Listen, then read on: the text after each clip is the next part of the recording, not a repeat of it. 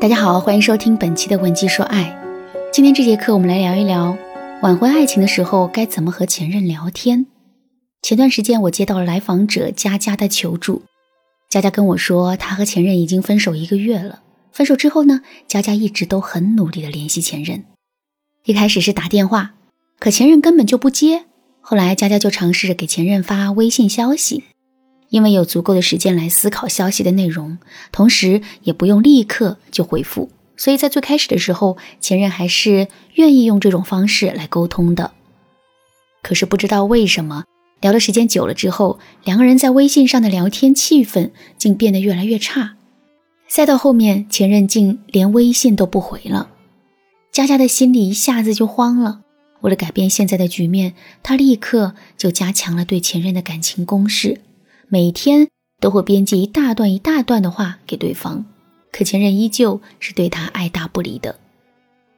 有的时候被逼急了，前任还会对他恶语相向，明确的表示很嫌弃他。事情发展到这儿，佳佳的心里也越发矛盾了起来。一方面，她担心自己再这么聊下去，前任会一时冲动删除她的联系方式。可是，如果不跟前任联系呢？他又担心时间一长，对方彻底放下这段感情。后来佳佳实在是没有办法了，于是呢就找到我。我认真听完了佳佳的讲述，然后跟她说，在两个人分手之后，你在第一时间去恢复跟前任的联系，这个做法是很对的。可是呢，想要真的把这件事情做好，我们跟前任的聊天互动就变得很关键了。两个人的感情之所以会走到现在这一步，问题很可能就出在了这上面。为了验证这个结论，我让佳佳把她跟前任的聊天截图发给我。通过分析两个人之间的对话，我果然发现了很多问题。我把这些问题告诉了佳佳，可佳佳却跟我说：“老师，我跟前任一直都是这么聊天的，感觉没什么问题啊。”佳佳有这样的想法，其实我一点都不奇怪。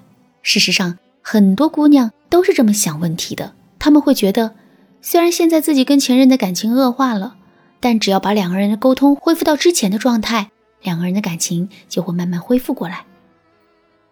但其实并不是这样的。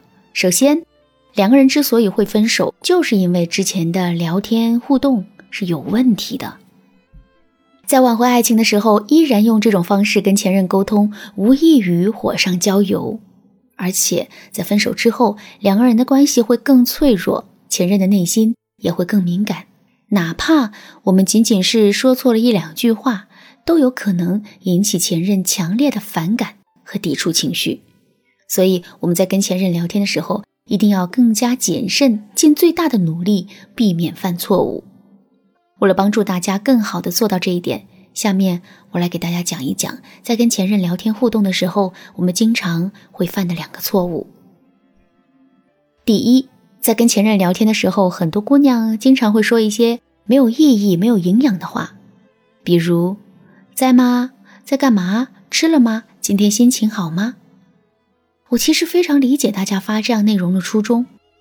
因为前任的回应并不积极，我们没有办法和对方深入的聊下去，所以只能用这些话来开场或者缓解尴尬。但是这些话对我们的挽回来说真的是百害而无一利。为什么这么说呢？首先，这些话本身呢没有任何的作用，它既不能展示我们的改变，也不能培养我们跟前任之间的舒适感。有他没他，其实都一样。更重要的是，这些话会严重暴露出我们自身的需求感。我们来想一下，如果前任听到了这些话，他会是一种什么样的感受呢？他肯定会觉得我们做了这么多，就是为了跟他搭上话，就是为了赢得他的信任，然后挽回他。这样一来，前任就会对我们有更多的防备心，同时前任还会觉得他已经吃定了我们，然后就会对我们更加不上心啦。第二，不要过早的跟前任聊感情有关的话题。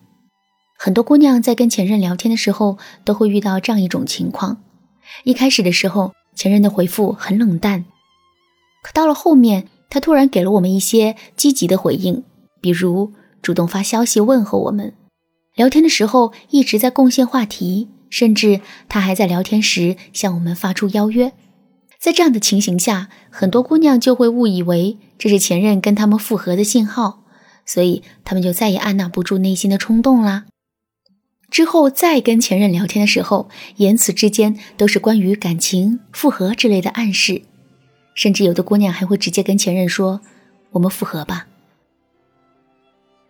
这句话一出啊，前任肯定会给我们不太好的回应。为什么呢？原因很简单，前任偶尔一两次积极的回应，这并不代表对方想要复合的信号。事实上，这里面可能的原因会有很多。比如前任觉得自己之前的表现太高冷了，心存不忍，所以给我们一些积极反馈作为补偿。再比如前任突然有了醒悟，觉得两个人即使分手了也可以做朋友，没必要把关系搞得这么僵。即使前任真的有复合的意思，他目前也仅仅是处在观望和考察阶段。如果我们贸然提出复合的想法，前任会感到很大的压力，从而想要逃离。所以，我们一定要记住，千万不要过早的暴露自身的目的，而是要不断的跟前任去周旋，最终引导对方主动说出复合的想法。只有这样，我们才能彻底的解决问题。最后，那些正在挽回爱情的宝贝们，我给你们留一个课后小作业。大家回去翻一翻跟前任的聊天记录，检查一下自己有没有犯过上面提到的错误。如果你发现了问题，千万不要着急，赶紧添加微信文姬零零五，文姬的全拼零零五，联系我们，我们有专业导师会给你针对性的指导。好啦，今天的课程到这里就结束了。文姬说爱，为你一生的情感保驾护航。